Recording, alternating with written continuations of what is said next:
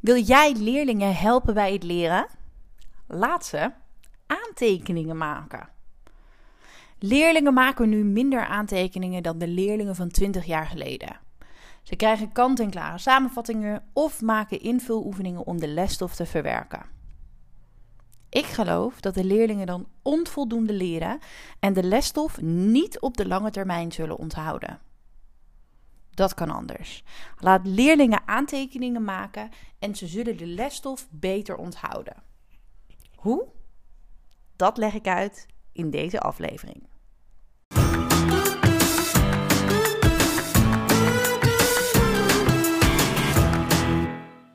Hey, wat leuk dat je luistert naar de podcast van het Leerlab. In deze podcast leer ik docenten, mentoren, coaches, S L B'ers, L O B'ers... eigenlijk alle onderwijsprofessionals die je kan bedenken. Alles over leren, leren en plannen. Wat zegt de wetenschap? Wat zeggen de verschillende onderzoeken? Um, maar vooral, hoe vertaal je dit nou in de praktijk? Ik ben Laura. En met het Leerlab heb ik een grootse missie. Namelijk, alle leerlingen in Nederland en België leren, leren en plannen. En om deze missie te bereiken ben ik heel actief op Instagram en maak ik elke zondag deze podcast. Ik hoop je te inspireren, maar ik hoop je vooral in beweging te krijgen, zodat het leren en plannen makkelijker wordt voor jouw leerlingen. En ik vind het weer ontzettend leuk dat je ook naar de aflevering van vandaag luistert. Aflevering over het maken van aantekeningen tijdens de les en hoe leerlingen dat zo, nou ja, kan helpen bij het leren. Um, Nou, ik vertelde in de eerdere aflevering natuurlijk al dat ik bezig ben met uh, privé-werkbalans. Wat beter voor mezelf te organiseren, omdat ik maar kan blijven werken. Um, ja, en ik heb ooit bedacht, ik ga op zondag, heb ik een keer mijn eerste podcast opgenomen. En toen dacht ik, ja, um, ik doe gewoon elke week dan een podcast. Ik bedenk zoiets en dan stel ik ook meteen een challenge voor mezelf daaraan. Ehm... Um, Maar ja, zondag is natuurlijk weekend. En zondag publiceren kan prima. Maar nou, negen van de tien keer afgelopen jaar betekende dat ik dat zaterdag of zondagochtend nog de podcast ging opnemen. En ik heb gewoon heel erg gemerkt in de zomervakantie, en misschien herken je dat zelf ook wel, dat als je even echt niet bezig bent met je werk, even eruit stapt, dat je dan weer die week daarna met meer energie en meer focus kan, kan werken eigenlijk. Um, en de podcast opnemen vind ik heel erg leuk om te doen. Word ik ook heel erg blij van. Maar dan ga je toch wel weer even in je werk duiken. Hoe leuk ik het ook vind. Dus het is vandaag geen zaterdag. Het is vandaag geen zondag. Um, ja, als jij luistert op de dag dat u online komt natuurlijk wel. Maar de dag dat ik deze podcast opneem is het vrijdag. Vrijdagochtend. En ik moet je eerlijk bekennen, ik heb op zich wel uh, uh, zin in uh, weekend. Um, en dit keer heb ik heel erg zin in het weekend, omdat we aankomende zondag alles gaan verhuizen naar het nieuwe kantoor. Vorige week vrijdag uh, kreeg ik de sleutel van het nieuwe kantoorpand van de locatie in Groningen. Ja, en ik, ja, ik, ben, ik kom natuurlijk van een, een, een praktijk aan huis. Dus een kleine ruimte. En we, nou, ik moet je eerlijk vertellen, ik vind het allemaal nog steeds hartstikke spannend. Maar ik heb er ook heel erg veel zin in. Vorig weekend hebben we echt van 's ochtends vroeg tot 's avonds laat geklust. Afgelopen dinsdag heb ik nog met mijn vriend en mijn schoonmoeder geklust. En woensdag uh, uh, was mijn vriend vrij. En toen heb ik vrijgenomen. En toen zeiden we, nou dan gaan we in de ochtend klussen. En dan gaan we in de middag wat leuks doen. Nou, dat verliep even wat minder goed. Maar, uh, want we waren om half vier gingen we weg. Maar we hebben wel de hele vloer in de verf gezet. Want het pand, toen ik daar voor het eerst kwam, ja, het is misschien een beetje gek om te vertellen, maar toen ik daar voor het eerst kwam, stonk het een beetje naar verzorgingstehuis. En er waren zoveel verschillende kleuren. Een kleur als tapijt op de grond, of ja, de vloerkleed. Kozijn een kleur, de deuren weer een andere kleur. Dus de dozijnen, de dozijnen, de deuren en de kozijnen hebben we allemaal zwart geverfd. En dat is nu echt bijna klaar. Um, en het tapijt hebben we eruit gehaald, maar dat was echt een... Ja, een K-klus, want het zat al zo lang en het zat zo goed vast. En ik wilde een goedkope of relatief goedkope en snelle oplossing voor de vloer. Want het is bijna tweehonderd vierkante meter. En dan, dan laminaat neer te gaan leggen. Ja, je weet natuurlijk niet hoe lang je in het pand kan zitten. Um, dus ik dacht, dit is een mooie oplossing. Dus woensdag hebben we de vloer geverfd. Die is nu klaar. Ik heb gisteren even een kijkje genomen. Het is echt wel cool geworden. En ik kijk er enorm naar uit om zondag te verhuizen. En ook om, nou ja, vanaf maandag dan gewoon lekker op kantoor te gaan werken. Dat klinkt wel een beetje, ja, ik ga op kantoor werken. Maar goed, um, het is wel echt super fijn. Uh, nog even een leuke update. Ik had gisteren een belafspraak met een docent. En deze keer een docent uit het primair onderwijs. En die wilde even met mij uh, overleggen wat slim was. Want ze zag natuurlijk al... Um, Ze zag de mastermind voorbij komen, maar ook de optie voor één op één coaching. En zij wilde weten, um, zij gaf aan, ik heb zelf al echt wel heel veel kennis van leren, leren en plannen. Uh, dus ik wil heel graag even met je overleggen, wat is slim om te doen? Ik loop tegen een aantal dingen aan. Nou, dat heb ik met haar besproken. En um, allereerst vroeg ik haar, wat denk je dat zelf het beste is? En toen zei ze eigenlijk al heel snel, ik heb gisteren nog even overleg gehad met mijn directeur. Ik denk dat ik toch voor de één op één coaching moet gaan. Um, en gisteren heb ik een definitief belletje gekregen, echt superleuk, dat ze gaat starten aan de één op één coaching. En dat betekent dat de één op één coaching voor docenten, uh, want voor de leerlingen heb ik meerdere uh, coaches, maar dit is echt voor de docenten, uh, dat die vol zit en dat ik uh, weer uh, plekjes heb vanaf januari, februari, waarvan er ook al één plek alweer bezet is. Um, nu denk je misschien, hè, één op één coaching, hoe zit dat? Wat doet ze dan precies? Um, nou, ik coach docenten uit Nederland en uit België. Um, en um, nu de do- docenten die nu starten, die ik ga coachen, komen uit het primair onderwijs en het voortgezet onderwijs. Maar als jij in het M B O-les geeft, dan vind ik het ook heel erg leuk om je te coachen en met je mee te denken. Uh, de coaching van de docenten wordt ingezet om uh, persoonlijke dingen te leren en te ontwikkelen. Dus heel erg op de docent zelf. Maar de coaching kan ook ingezet worden omdat de um, docent bijvoorbeeld Dalton-coördinator is. Of bezig gaat met een leerlijn op het gebied van uh, leren leren. Um, dus dan, kan ik ook, dan denk ik ook wel veel meer mee op schoolniveau en help ik die docent om het op te zetten, zodat ze het niet alleen hoeven te doen. En ja, daar heb ik echt gewoon super veel zin in. Uh, want uiteindelijk kunnen we op die manier, die manier natuurlijk het onderwijs beter en mooier maken. Dus dat is te gek. Maar ja, dat zit natuurlijk helemaal vol nu. En heb ik weer vanaf januari, februari uh, uh, plek. En daar heb ik eigenlijk ook nog maar uh, twee, twee of drie plekjes uit mijn hoofd. Um, maar waar ik nu op korte termijn wel nog plek voor je heb, als je dat leuk vindt, en ik weet zeker eigenlijk wel dat je het leuk vindt, is de Mastermind. Uh, en de Mastermind start op maandag zevenentwintig september. En dat is voor docenten, maar ook voor coaches die hun leerlingen willen helpen bij het leren leren, plannen, concentreren en motiveren. Want wat ik toch al heel erg veel hoor en zie, en daar is waar we echt heel erg mee aan de slag gaan. Leuk al die tips die ik uh, aan mijn leerlingen geef, maar hoe zorg ik ervoor dat ze er wat mee doen? Hoe zorg ik ervoor dat ze gemotiveerd zijn? Dus dat zijn wel echt de, ja, de vraagstukken uh, waar we mee aan de slag gaan. En allereerst, ik zeg heel vaak natuurlijk, hè, motivatie komt op de eerste plek. Nou, sommigen hebben dan de dagen en de tijden gezien en die denken dan, oh, maar dan, dat is een avond. Uh, kan ik dat wel aan? Nou, um, een aantal van jouw voorgangers voor de Mastermind dachten dat ook. Hè, na een werkdag kan ik dan nog wel achter een scherm en is dat niet te zwaar. Eigenlijk gaven zij allemaal aan dat ze soms er wel tegenop zagen, maar dat ze eigenlijk altijd met bakken energie weer weggingen bij de training. En we gaan in Uh, zeven keer gaan we online. Ik heb het ook verspreid. Um, het is normaal gesproken een drie maanden traject, maar ik heb er een vier, vier en een half zelfs van gemaakt. Omdat we toch ook echt zitten met die schoolvakanties. En dat is niet, uh, ja, ik doe het niet in de vakantie, want Noord heeft weer anders dan Midden en België heeft weer anders. Dus we hebben echt ruim de tijd en je hebt echt ruim de tijd om ook dingen te proberen. En uh, dus voor de mastermind heb ik nog een plek. Um, lijkt het jou heel erg leuk om daar aan deel te nemen? Ik merk gewoon dat heel veel docenten daar wat vragen over hebben.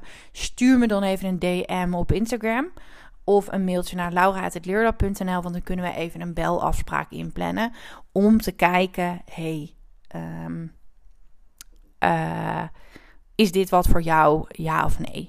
En heel eerlijk gezegd, ik ben er altijd heel erg eerlijk in. Als ik denk, joh, dit is nog niet het moment, dan zeg ik dat ook. Um, Maar genoeg over die één op één coaching, de mastermind en het verhuizen. Want de aflevering van vandaag gaat over aantekeningen maken. En heel eerlijk gezegd ben ik wel nieuwsgierig. Want doen jouw leerlingen dat nog? Aantekeningen maken? Als, als ik de leerlingen bij ons in de praktijk zie, moet ik je heel eerlijk bekennen dat ik daar niet zoveel leerlingen meer over hoor of over mee zie. En dat is eigenlijk heel erg zonde, want het maken van aantekeningen is heel effectief voor leerlingen. Het zorgt er onder andere voor dat leerlingen de lesstof beter zullen onthouden. Nou, hoe zit dat precies? Nou, je hebt uh, vast vaker naar de podcast van mij geluisterd. En dan weet je ook dat ik heel erg pleit voor actief leren. En leerlingen kunnen de lesstof beter onthouden als ze ook actief betrokken zijn bij de les. Um, en ook echt iets ermee doen. Uh, en als docent let jij natuurlijk op actie en reactie van de leerling. En door leerlingen aantekeningen te laten maken, stimuleer je de cognitieve vaardigheden. En daarbij sluit je ook aan, hè, misschien heb je ze eerder voorbij gehoord, aan bij de drie pijlers om de lesstof op te slaan in het langetermijngeheugen.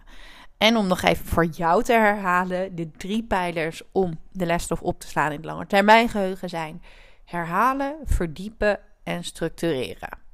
Ondertussen neem ik even een kopje koffie. Misschien kun jij uh, pen en papier pakken en even aantekeningen maken bij deze podcast. Hé, hey, ga jij het ook weer beter onthouden? Mm. En als leerlingen aantekeningen aan het maken zijn, zijn ze daarmee bezig met het herhalen, het verdiepen en structureren. Dus daardoor zullen ze ook de verbanden en structuren van de lesstof eerder of beter gaan begrijpen. En de Cornell-methode is een hele mooie werkvorm ook uh, om in te zetten om leerlingen overzichtelijk aantekeningen te laten maken. En op mijn website w w w punt leerlab punt n l deel ik natuurlijk regelmatig praktische tips. En er is ook een tip geschreven over de Cornell-methode, hoe de Cornell-methode werkt. En er zit ook direct een download bij voor dat werkblad. Ga dus vooral heel even kijken. Dus aantekeningen maken zorgt ervoor dat de cognitieve vaardigheden gestimuleerd worden en dat we aansluiten bij de drie pijlers om informatie op te slaan in het langetermijngeheugen door te herhalen, te verdiepen en te structureren. En het mooie is, als ik terugdenk aan mijn middelbare schooltijd, dan denk ik terug aan mijn Nederlands docent Suzanne Zielman. En het leuke is dat ik nog steeds contact ook met haar heb. Maar zij maakte altijd um, aantekeningen op het bord. En die aantekeningen konden we dan overnemen. En eigenlijk was dat wel heel erg fijn. En ik ben wel nieuwsgierig, want nou, toen was het een whiteboard, geen krijtbord meer. Maar hoe gebruik jij je bord nu? Heb je kant-en-klare PowerPoint-presentaties? Of maak je net als mevrouw Zielman aantekeningen tijdens de les en bouw je de lesstof steeds verder en verder uit?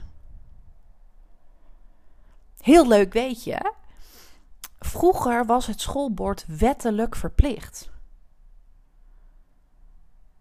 Dat oude, die oude gouden, dat krijtbord. Want de docent maakte dan tijdens de les aantekeningen op het krijtbord om de lesstof duidelijk te maken en visueel te ondersteunen. En helaas gebeurt dat steeds minder en minder. Als je werkt met aantekeningen op je bord, komt er langzaam steeds meer informatie op het bord en worden verbanden zichtbaar. En daardoor kunnen jouw leerlingen de lesstof goed opnemen. Leren kost tijd. En leerlingen kunnen een beperkte hoeveelheid informatie, nieuwe dingen tegelijk opnemen. He, anders belasten we het werkgeheugen van de leerling. En het fijne is dat als jij aantekeningen maakt op je bord en dat steeds uh, verder uh, uitbreidt en meer informatie gaat aanvullen, dan gaat, uh, dan kunnen de leerlingen de hoeveelheid informatie aan. Daarnaast zorgt dat langzaam opbouwen van aantekeningen op je bord dat leerlingen de lesstof beter zullen onthouden. Nu denk je misschien, ja, maar Laura, ik heb geen krijtbord meer, dat is allemaal leuk en aardig, want we hebben die digiborden. Tuurlijk, die digiborden zijn te gek.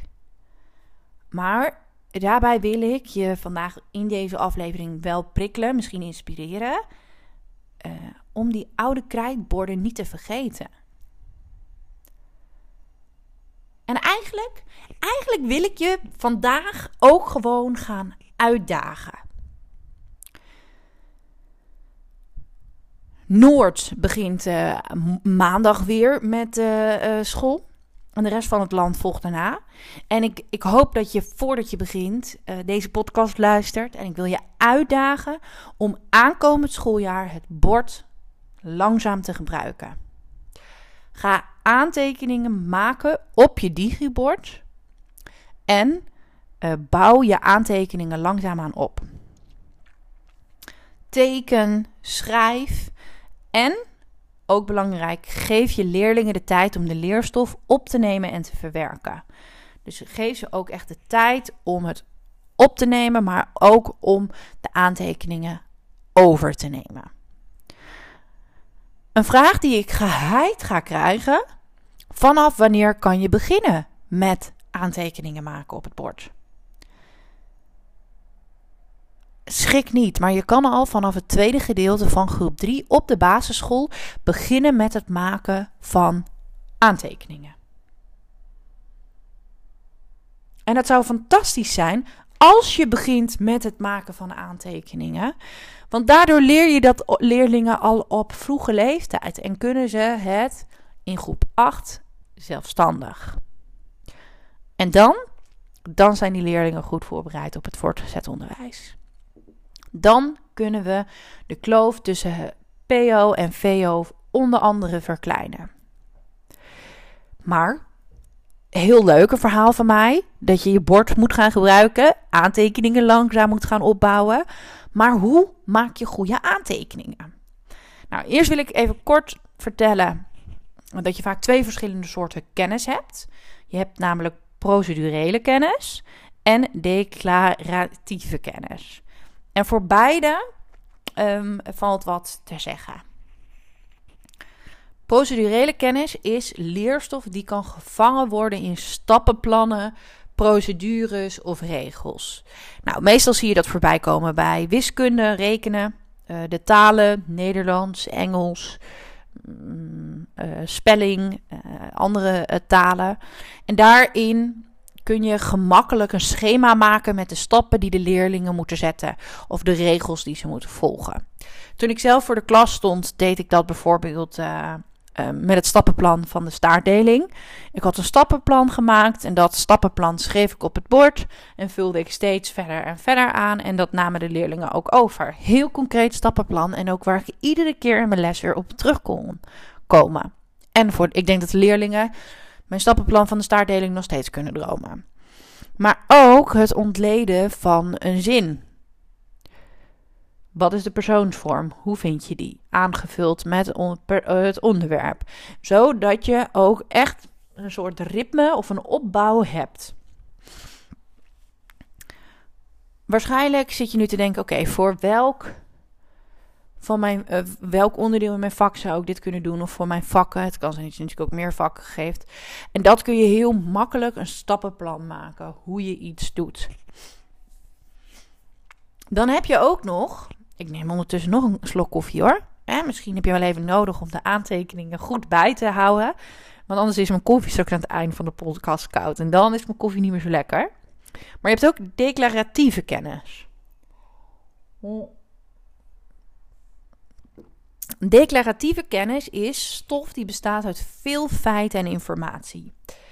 En ik zeg altijd tegen leerlingen, dan gaat het over vakken met die lappen tekst, geschiedenis, natuurkunde, biologie, aardrijkskunde. Nou, je kent ze allemaal, die vakken met die lap, lappen, lappen tekst. En bij deze vakken is het de kunst om informatie te ordenen en structuur aan te brengen. En dat kun je heel erg goed doen door te werken met schema's. Bereid je les goed voor. Want als jij gaat werken met aantekeningen op het bord, bedenk dan van tevoren, wat ga ik op het bord zetten? Hoe ga ik structuur aanbrengen? Hoe ga ik al deze informatie ordenen?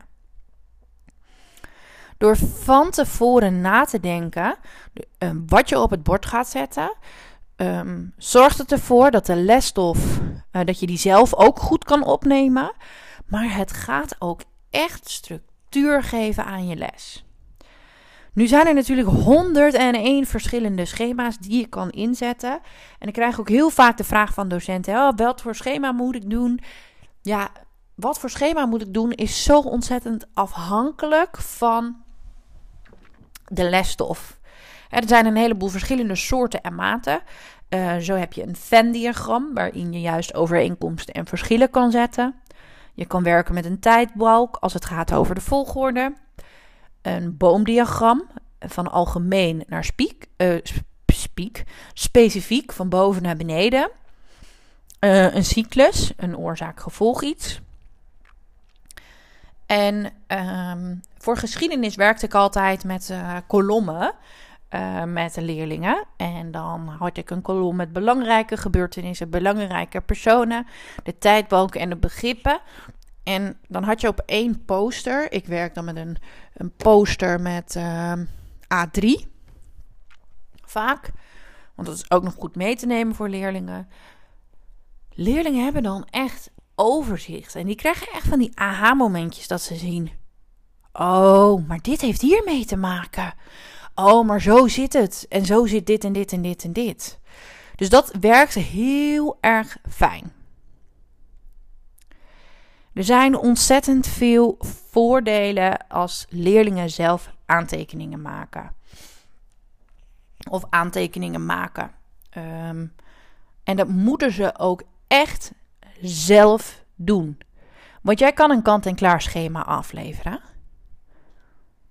Of een kant-en-klare samenvatting. Maar echt waar. Um, Als leerlingen zelf schrijven, dan gaan ze het beter onthouden. Er is onderzoek gedaan de laatste tijd en uit die onderzoeken komt naar voren dat leerlingen leren beter als ze met de hand schrijven dan met moderne middelen zoals een laptop of een tablet. Met de hand schrijven is motorisch complexer. Daar moet je meer over nadenken. En dat zorgt er dus ook voor dat leerlingen meer, dat er, uh, dat er meer geheugensporen achter uh, blijven. Waardoor je dus weer makkelijker en beter kan onthouden. Geef leerlingen de tijd om jouw aantekeningen over te nemen. Wat ik ook al heel vaak heb gezegd, leren leren is een vaardigheid. En aantekeningen maken is ook een vaardigheid. Dus jij kan leerlingen niet zomaar de opdracht geven om aantekeningen te maken. Dus bereid je les voor, maak aantekeningen voor de leerlingen. Want dan heb jij de lesstof voor ze gestructureerd en uh, geordend en uh, overzicht aangebracht. Geef ze ook de tijd om jouw aantekeningen over te nemen. Vind je dat het te lang duurt, hè, neemt het te veel tijd in beslag in jouw les? Um, dan kun je leerlingen een schema geven, zodat ze alleen de onderdelen er nog in hoeven te zetten. Dus jij hebt je bordwerk voorbereid, je aantekeningen. Je hebt gekozen voor een, uh, een bepaald schema. Daarin uh, maak je de tekst zeg maar leeg. Die kopieer je. Want dan hoeven ze niet helemaal zelf dat schema nog te maken. Dat kan tijd schelen. Laat ze wel altijd zelf schrijven. Want als ze alleen jouw aantekeningen lezen en daar verder niks meer niks doen, onthouden ze het minder. Lezen is echt veel minder onthouden. Laat ze schrijven, want dan gaan ze beter onthouden. Uiteraard kun je er ook voor kiezen om um, het schema vaker terug te laten komen in je les. En dat je een deel weglaat van de lesstof en dat leerlingen het moeten aanvullen. Op die manier laat je leerlingen actief de informatie ophalen uit het geheugen. En ben je, uh, uh, sluit je aan bij de effectieve leerstrategie Retrieval Practice. Ja, en dan. Leerlingen hebben aantekeningen gemaakt en moeten zich voorbereiden op de toets. Ik weet al wat er gebeurt als we hier geen tijd en aandacht aan besteden. Ik zie het al voor me. Laten we Charlotte nemen als voorbeeld. Charlotte is fanatiek in jouw les, heeft de aantekeningen van het bord overgenomen en neemt de aantekeningen mee naar huis. Charlotte gaat de aantekeningen herlezen. En nog een keer lezen. En nog een keer lezen. Want jij hebt gezegd, er komt een toets. Aantekeningen zijn belangrijk. Charlotte leest en leest de aantekeningen. Maar Charlotte is op dat moment niet aan het leren. Want ze is niet um, op een dieper niveau aan het leren. Ze is niet actief aan het leren. Dus het is van belang dat als leerlingen thuis met die aantekeningen aan de slag gaan om de toets voor te bereiden, dat ze iets actief gaan doen met de aantekeningen. Actief nadenken, zodat de verbindingen tussen de hersencellen sterker wordt en de lesstof goed wordt opgeslagen. Dat kunnen ze onder andere doen door bijvoorbeeld vragen te bedenken bij de aantekeningen en daar antwoord op te geven. Um, die vragen kunnen ze dan bijvoorbeeld weer op uh, woordkaartjes zetten, zodat ze niet ook direct het antwoord zien. Um, goed om te weten, als je dit meegeeft aan leerlingen, hè, ga vragen bedenken bij a- naar aanleiding van de aantekeningen. Zorg ervoor dat er tijd tussen zit dat leerlingen um, de antwoorden geven. Want als ze de vragen maken en direct antwoord geven, dan weten ze het natuurlijk. En dan denken ze ook weer dat ze goed bezig zijn en dat ze het al weten. Maar er moet, mag echt wel even tijd tussen zitten. Aantekeningen maken. Ik hoop dat ik je met deze podcast heb geïnspireerd. Dat jij wat gaat doen aan je bordwerk. Dat je aankomend jaar meer gaat werken met schema's en aantekeningen op je bord die je langzaamaan in je les gaat aanvullen. Um, ik wil je heel erg bedanken voor het luisteren naar deze podcast. En vorige week had ik het er al over. Um, ik vroeg je toen om een review te geven op de podcast. Um, En ik vroeg dat vorige week en toen wist ik helemaal niet of het wel kon. Ik heb het even gecontroleerd. Het kan. Als je zoekt bij uh, de podcast van iTunes of iTunes podcast. Uh, daar kun je mijn podcast vinden als je zoekt op Leerlab. Uh, en daar kun je een reactie achterlaten en of sterren geven. Nou, ik vind het prima als je allebei doet. Dus of sterren geeft of een reactie. Uh, en een reactie, of alleen sterren of een reactie. Want hoe meer mensen dat doen, hoe beter de podcast gevonden wordt en hoe meer docenten ik kan inspireren. En uiteindelijk hoe meer leerlingen we daar ook echt bij kunnen helpen. Zodat het leren, leren en plannen makkelijker gaat. Dus ik wil je vragen, kleine moeite, wil je even bij iTunes een reactie achterlaten op de podcast? Ik ben heel erg benieuwd wat je ervan vindt. Ben je nou naar aanleiding van mijn verhaal geïnspireerd geraakt over de mastermind? Of wil je weten of de mastermind iets voor jou is? Stuur me een D M op Instagram of stuur me een berichtje naar laura at leerlab punt n l en dan plannen we een afspraak in om te bellen. Zoals ik al zei, ik ben echt altijd heel eerlijk of het wat voor je is. En um, laatst sprak ik een docent en ze twijfelde of de mastermind nu op het goede moment kwam. En doordat we hadden gebeld... Um, werd haar een heleboel duidelijk en kon ze zelf de goede keuze maken. Um, dus ik ben ook heel eerlijk, als je me belt, dit en dit is wat ik weet, hier sta ik, of de mastermind bij je past op dit moment of niet. Want nou ja, ik wil je vooral verder helpen. Thanks voor het luisteren en voor nu een hele fijne dag en tot de volgende aflevering.